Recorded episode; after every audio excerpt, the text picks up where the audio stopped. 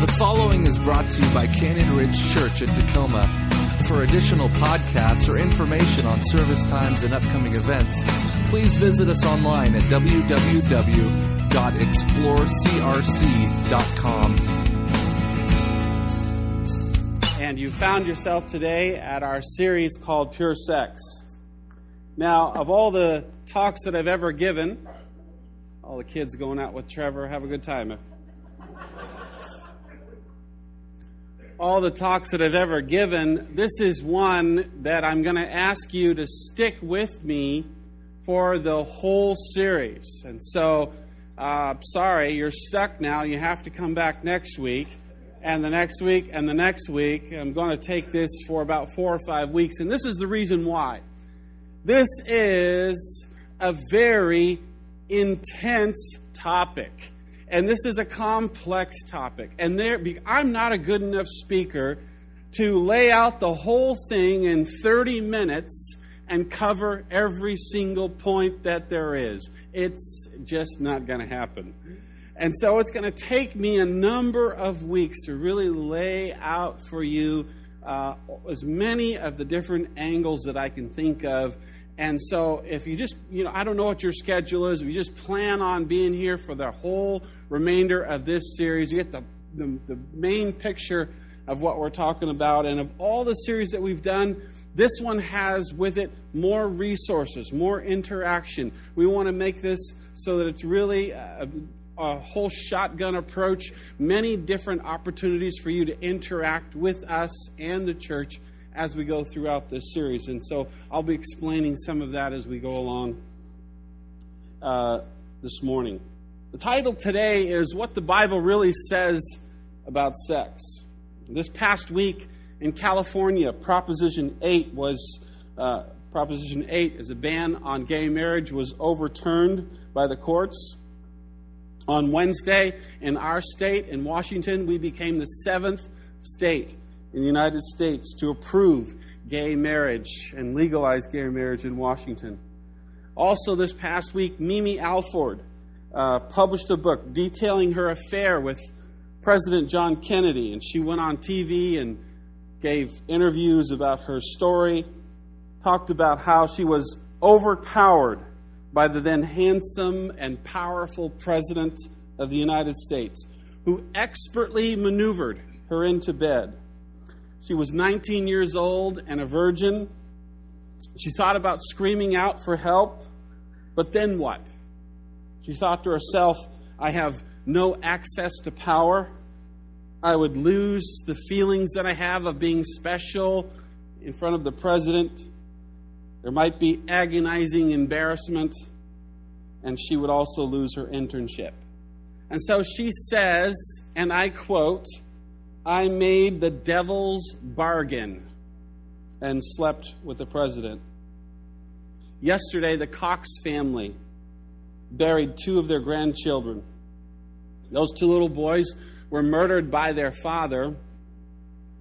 And at the very heart of this case, this Powell case, is a tragic and sordid tale of sexual crimes.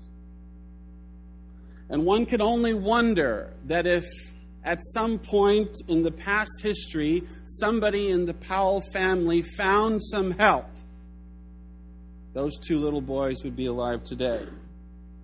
Of course, I'm simplifying it. Obviously, there was more going on in the Powell family than dysfunctional sex. And on a more uplifting note, Amanda mentioned it as well, this week is Valentine's Day. We live in a sexually charged society.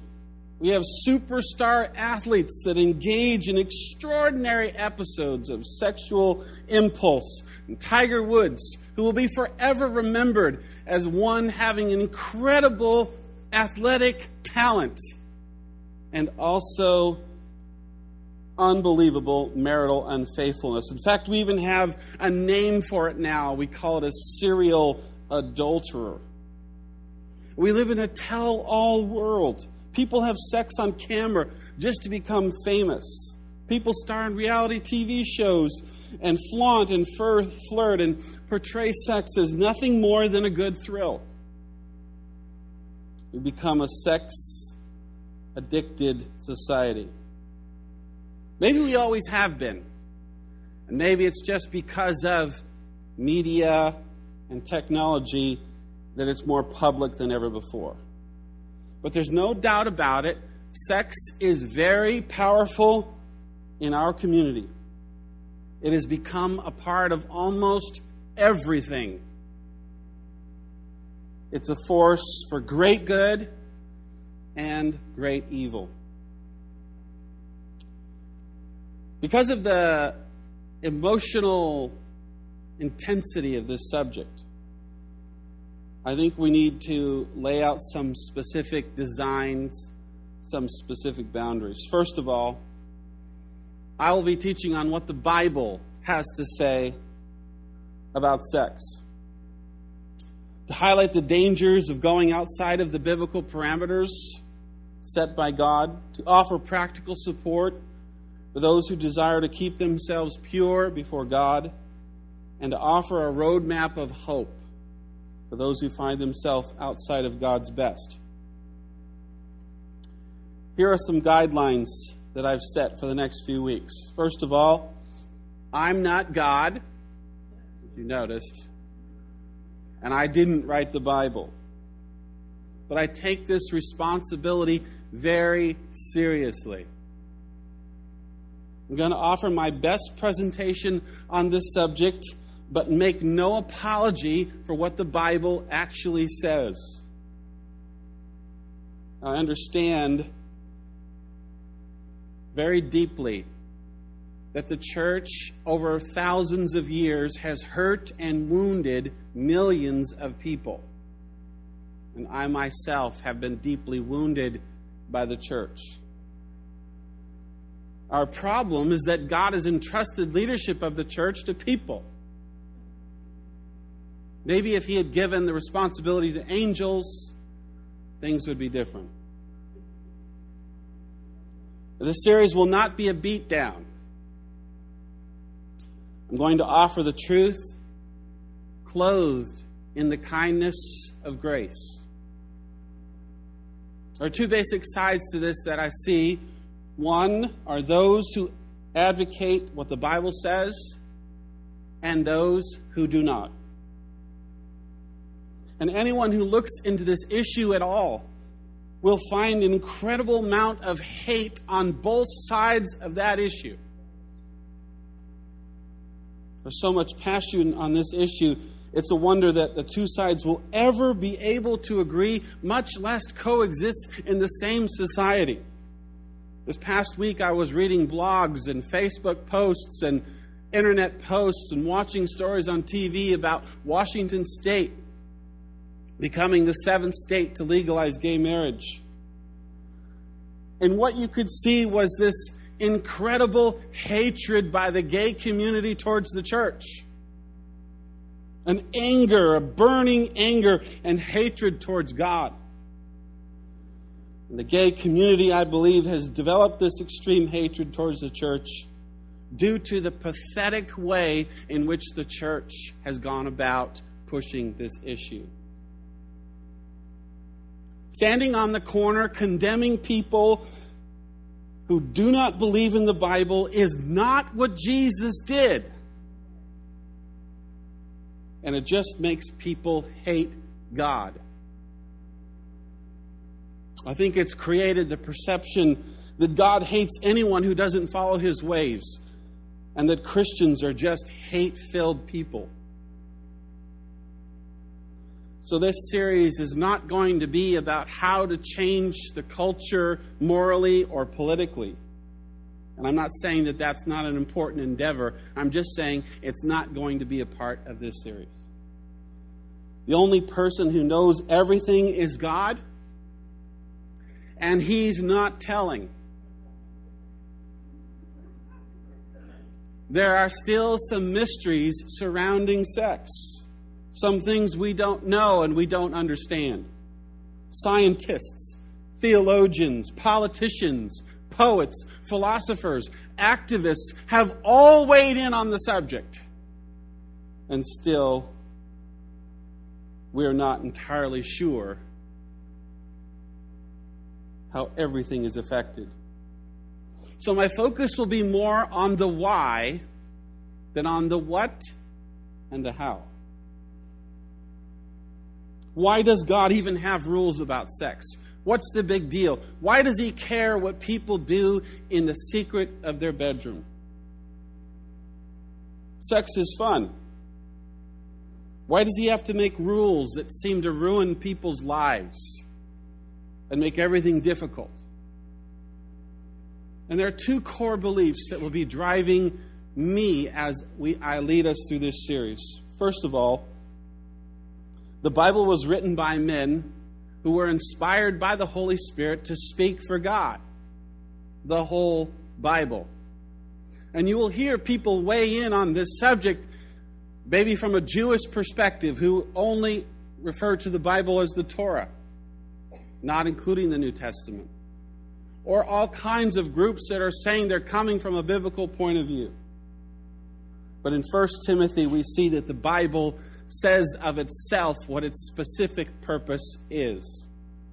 And number two, I believe that the Bible outlines how God, God's will is for Christians and how they should live their lives. To deny the Bible's authority is to deny that Jesus is the Savior. Did you hear me? To deny that the Bible has an authority over your life as a Christian is to deny that Jesus is the Savior because He affirmed the Scriptures. Now, the Bible is ancient. The Bible was written in Hebrew and Greek and Aramaic, and so it warrants a translation. We're reading in English. And in some parts of it, it warrants an interpretation. Some parts of the Bible are completely obvious. They don't need any type of interpretation. Example of that would be in the book of Acts. It talks about Paul, who's riding along on the road to Damascus. Now, that doesn't require any interpretation at all. Damascus was a literal road. We know that by history, and he was on it. It is not a metaphor for all the roads that people take in life. It is just a road, and he is just a guy on it. Now, there are other parts of the Bible that do require an interpretation, and I like to compare it to a mother who understands the cry of her baby. And that baby can cry, and that mother knows that child, is intimate with that child, and knows that's a hungry cry. I'm hungry, or I need to be patted, I need to burp. I have, I've got gas pain. And maybe it is only that mother knows those cries. Biblical interpretation utilizes hermeneutics and science and history and one's opinion.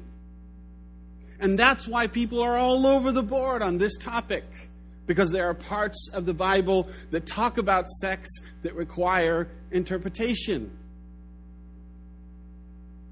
And even where it's obvious, you'll have complete wackos weighing in on the subject. I read some I read two books this past week were just absolutely bizarre. People's ideas of what things mean. There are some people, in fact, most people, most human, human beings, believe that the Holocaust actually happened, that it was a real event in history, and that millions of people were murdered and killed. Most sane, normal, regular folks believe that. But there are some people that believe that the Holocaust never happened. And so some people are going to approach the Bible with all kinds of strange interpretations of what it says. And so, for the purposes of this series, I will be only using the parts of the Bible that require no interpretation, the obvious parts. The things that are plain, cut and dry, no hidden meaning, no alternative interpretations. So let's start from the very beginning. It's in Genesis, the very first chapter of the Bible, Genesis 1 and verse 27. It says this so simply God created human beings in his own image. In the image of God, he created them male and female. It's very obvious and very simple. God created humans. He created humans as male and female. There is not a third kind. Male and female. And he created him, them in his likeness. As a part of him, there is a God, a divine God spark in every human being. And that's why Christianity, above every other religion, has the highest value for humanity and mankind, that all people are valuable because they carry the divine spark. That God created us with dignity, equality, value, and worth. Now, men and women are very different, but we complement one another. And when it comes to value, we are equal. Remember the book that came out a long time ago now? Men are from Mars and women are from Venus. In fact, comedians have developed an entire career on highlighting the differences between men and women. So you know I couldn't resist. So I have a few myself. A woman, a woman will dress up when she goes shopping, empties the garbage, answers the phone, waters the plants, gets the mail, and reads a book. Men dress up at weddings and funerals. Men wake up in the morning looking the same as they did when they went to bed. Women somehow deteriorate in the night.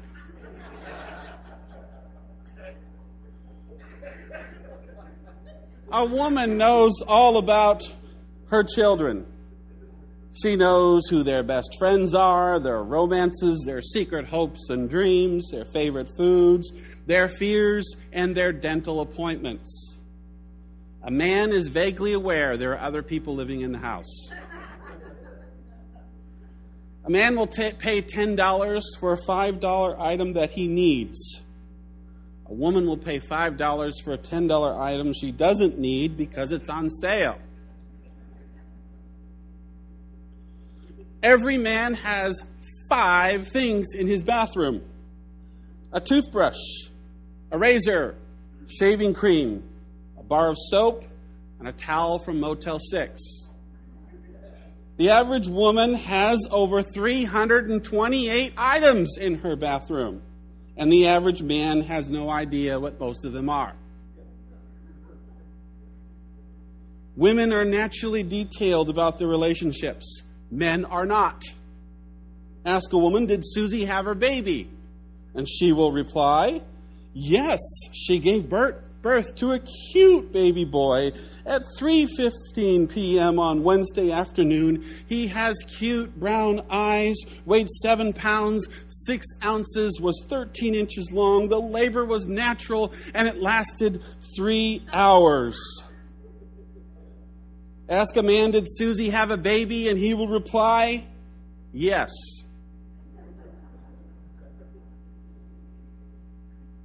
But God created us to be human. During World War II, when the Nazis conquered different countries, they gathered up Jews from all of those countries. And as this unfolded, the world began to see what had been done in the Holocaust. People described what they saw as inhuman. The Nazis had stripped away people's humanity, and in doing so, had lost their own. People everywhere described the Nazis as monsters, not human. And this is my point. God created us as humans. And when we stray from God and engage in certain behavior, behaviors, we begin to chip away at our own humanity. A woman came to our church a number of years ago who was a prostitute for most of her life. She described to me in horrifying detail how she felt because she had slept with so many different men. And she said, and I quote, I am no longer human. When I asked her to clarify what she said, she said, I'm a monster. I'm an animal. A British soldier recounts his experience of liberating a concentration camp in Bergen Belsen. He said that 500 Jews were dying every single day, and there was nothing they could do about it. They had liberated the concentration camp, but these people were on the verge of death and they couldn't stop it. And so, day after day, 500 of them would just die. And they ran out of medical supplies, and then one day, a huge shipment of supplies came. And to their utter horror and shock, it was thousands of little tubes of red lipstick. And they needed a thousand different things medical supplies, food, all these things. Who in their right mind would send all of this red lipstick? But soldier after soldier recounts as to what happened with that lipstick. One man saw a woman laying on a gurney. She had passed on, and bright red lipstick on her lips, and a smile on her face all over that camp. Everywhere you looked, women had red lipsticks, bright, shining all over their face. And then it hit him. From the utter hell that they had been through, their humanity was stripped away, and that lipstick was the one thing that restored any sense of their humanity. What does it mean to be human? Well, it's simple not animal. Man was created different than animals. He was created with the divine spark. This is why, when crimes are committed against humanity, we refer to it as anti God. One of my most embarrassing moments happened to me in college. And I went with a bunch of my friends, guy friends and girlfriends, and we went to the Tulsa Zoo. And I'll never forget, we walked, walking along, looking at the animals, came to the polar bear enclosure, and they had two polar bears standing right in front of you. I mean, you know, looked like 20 feet in front of you having sex. You can imagine a bunch of Christian kids. I mean, we kind of looked around like, should we, you know, you know, is this okay? But I'm sure that female bear wasn't wondering, will he still love me in the morning? Will he respect me if I give him myself to him? It was just sex. It was just sex. It was anti human. You see, sex between humans has never meant to be just sex. Because just sex is anti human. The farther away we get from our humanity, the farther away we get from God. The Apostle Paul writes about the dangers of this in Romans 1 and verse 28 and I quote, since they thought it foolish to acknowledge God, he abandoned them to their foolish thinking and let them do things that should never be done.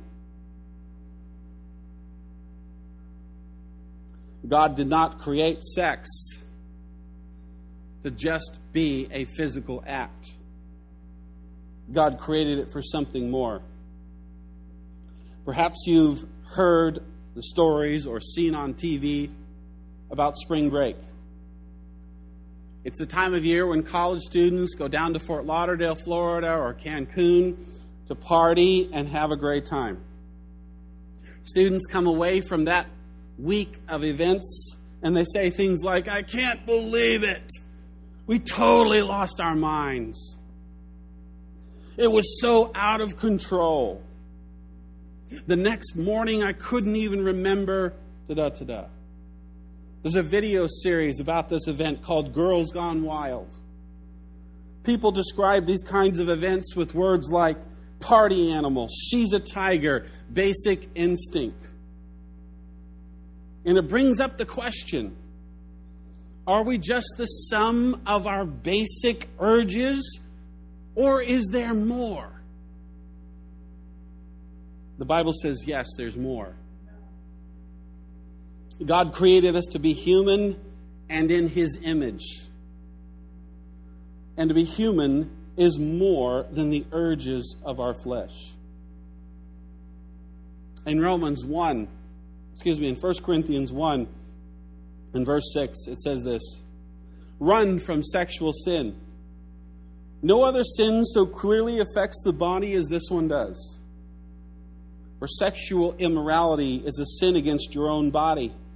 Don't you realize that your body is the temple of the Holy Spirit, who lives in you and was given to you by God? You do not belong to yourself, for God bought you with a high price. You must honor God with your body. You see, the Bible challenges us to live for a higher purpose. That we're not just a collection of physical urges, but we are, in fact, a container for God. That we are a temple of the Holy Spirit. That we have been set apart for holy purposes. And when we engage in perverted sex, we violate that holy temple. Well, if God is so concerned about this temple and keeping it holy, then why did he even invent sex? Why complicate the issue? Why put that into the mix? Why have those temptations? And the biblical answer is very clear on that and straightforward. God invented sex for marriage. Within the context of a Christian moral vocabulary, it is impossible to defend sex outside of marriage. And within that same framework, it is impossible to define marriage of anything other than a union between one man and one woman. Now, to some people, that sounds like of a bunch of old fashioned hooey. But it's simple, it's difficult, and it's the truth. Jesus affirmed this very principle in Matthew 19. He quotes Genesis, what we just previously read, and he says that ma- marriage was created between one man and one woman. Have you read the scriptures? Jesus replied. They record that from the beginning God made them male and female. He said, This explains why a man leaves his father and mother and is joined to his wife, and the two are united into one. Since they are no longer two but one, let no one split apart what God has joined together. The Bible teaches that sinful sex includes homosexuality, erotica, bestiality, bisexuality, fornication, friends with benefits, adultery, swinging, prostitution, incest, rape, polygamy, sinful lust, pornography, and pedophilia. Ten of these 15 items are a complete no brainer. In fact, our society refers to them as a crime, morally wrong, or at the very least, destructive behaviors. But five of these are somewhat accepted and becoming more and more accepted by our culture. In fact, some view them as normal. So, why does God say that they're wrong? Here's the plain truth I have no idea. God does not explain himself. There are many cases throughout the scripture where God sets boundaries on human behavior and gives no explanation. For example, murder. God says murder is wrong. Humans are not to do it, but He doesn't explain why. Well, I think we've found obvious reasons why it's bad. But God doesn't explain every action that He takes. I wish He would, but He does not. Sometimes over time, cultures come to understand the reasoning behind certain things that God says. In fact, there's a just recently a study was published with a significant amount of evidence to show that people who live together before they get married have a, a twice as higher chance of divorcing later than those who don't. So there are four simple statements that I'm making this morning about the Bible says about sex. One, God created sex. That means sex within the biblical parameters is good, is wonderful, is not dirty, is pleasurable, and is a blessing from God. Two, God created sex for marriage only. Sex out of, out of sight of marriage is a sin. God created marriage between one man and one woman. From the very beginning of the Bible all the way to the end, it is completely consistent. There is no other description of marriage that the Bible gives. And four, lust and pornography are sinful forms of sexual expression. I've also gone a little bit further and I've included mystery point number five. I don't have time to go into it this morning, so I recorded it past last week. It's on our website. So if you want to click onto our website and listen to that podcast, you can. It's the fifth point of today's message. But in essence, this is what I'm laying out for you. This is a biblical roadmap. It's a biblical pathway designed by God Himself. Now, the consequences of living a life apart from God are dire. To continually damage one's humanity will drive you further and further away from God. And a lifetime of that living will put one in danger of being turned over to your own set of morality, completely separate from God. When this has happened, people say things like, the Bible does not need to be followed. The Bible doesn't say that. The Bible is not true. These are ancient things that applied to people back then, but not for today. finding your way back to the biblical framework for sex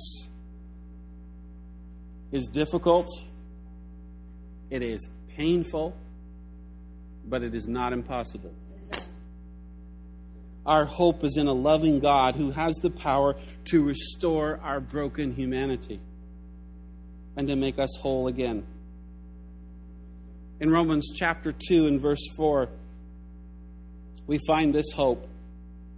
Do you see how wonderfully kind, tolerant, and patient God is with you? Does this mean nothing to you? Can't you see that the kindness, His kindness, is intended to turn you from your sin? And when my children were young, they used to get angry and despise me for disciplining them. But as a, as a, as a parent, you understand that to discipline your children is to love them, to protect them, to create a boundary of safety. For your children. And God provides boundaries on sex to preserve our humanity, to use our bodies as they were created to be used, to give us the peace and hope that our bodies and our souls can be whole. I believe God's purpose is to help us to feel normal again, to feel whole. The woman I told you about at the beginning of this talk was a prostitute, she felt like she had lost her humanity. But she turned to Jesus. And in Jesus, she found a love that she had never known a forgiveness and a healing. And later, she told me that after accepting Jesus Christ, she was the happiest she had ever been her entire life, and her face surely proved it. She was a different person. Her whole countenance has changed. Now, I believe that this morning that I'm talking to some of you, and at the same time, God is talking to you. God is dealing with you, and you see that pathway that is laid out by the scriptures, and you find yourself off of the path. God is dealing with you this morning, pinpointing things in your life, and you feel that. Don't deny that. That is the Holy Spirit at work, not to condemn not to condemn, but to bring hope and healing, to gently guide you back onto the path. This is the first talk on this series, but it's not the end of the discussion. I hope you don't walk away today and consider it the end of the discussion that little brochure that uh, Amanda referred to, that little brochure, go ahead and grab it. I want you to refer to that just quickly. Inside of it, you see different resources that we're providing for you. We're pointing to you to resources because this is it. No one should go about this alone. And yet that's the thing about sex is it's so intimate and so private that we feel we must deal with this alone. That is a lie. There are people who are loving, honest, godly people who have sinned themselves, who are not looking to you to, as a beat down, but looking at themselves as well, willing to walk with you and help you. The very last page on that resources is email response.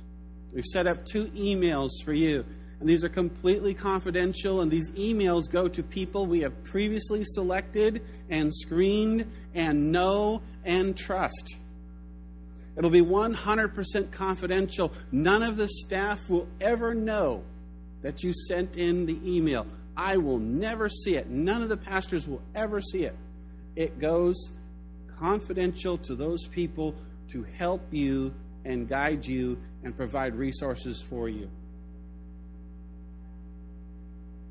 On the back of your connection card, we have something new this week. I want to point your attention to it. Shortly, we'll be receiving an offering, and on the back, you can respond to what you've heard today. But here's the part that's different. You may have noticed it already. This tears off. It tears off, and this part goes in the offering, the large piece. The small one you keep, you take it with you. Put it in your wallet, put it in your Bible. I don't know where you'll put it. But on the back side, you put down your response and you keep this with you all week. We'll give you a different one each week. And the reason we changed this this week is we wanted you to be able to think about this throughout this week. Don't let this moment just fade away, but think about it. Let it touch your soul like to lead us in prayer before the ushers come forward. Bow your heads and pray with me a moment. Father in heaven, thank you for your mercy and your grace. Lord, that you have shown towards me and your patience with me. Jesus, we, we run to you this morning for hope, for new life. Lord, some today need a fresh new start. Some marriages are hurting. There's division. God, I pray that there would be a great sense of hope today and healing people reach out to you to find help. I pray, Lord, that this moment would not be lost as people leave this room, but it would stick with them until change happens. In Jesus' name, amen.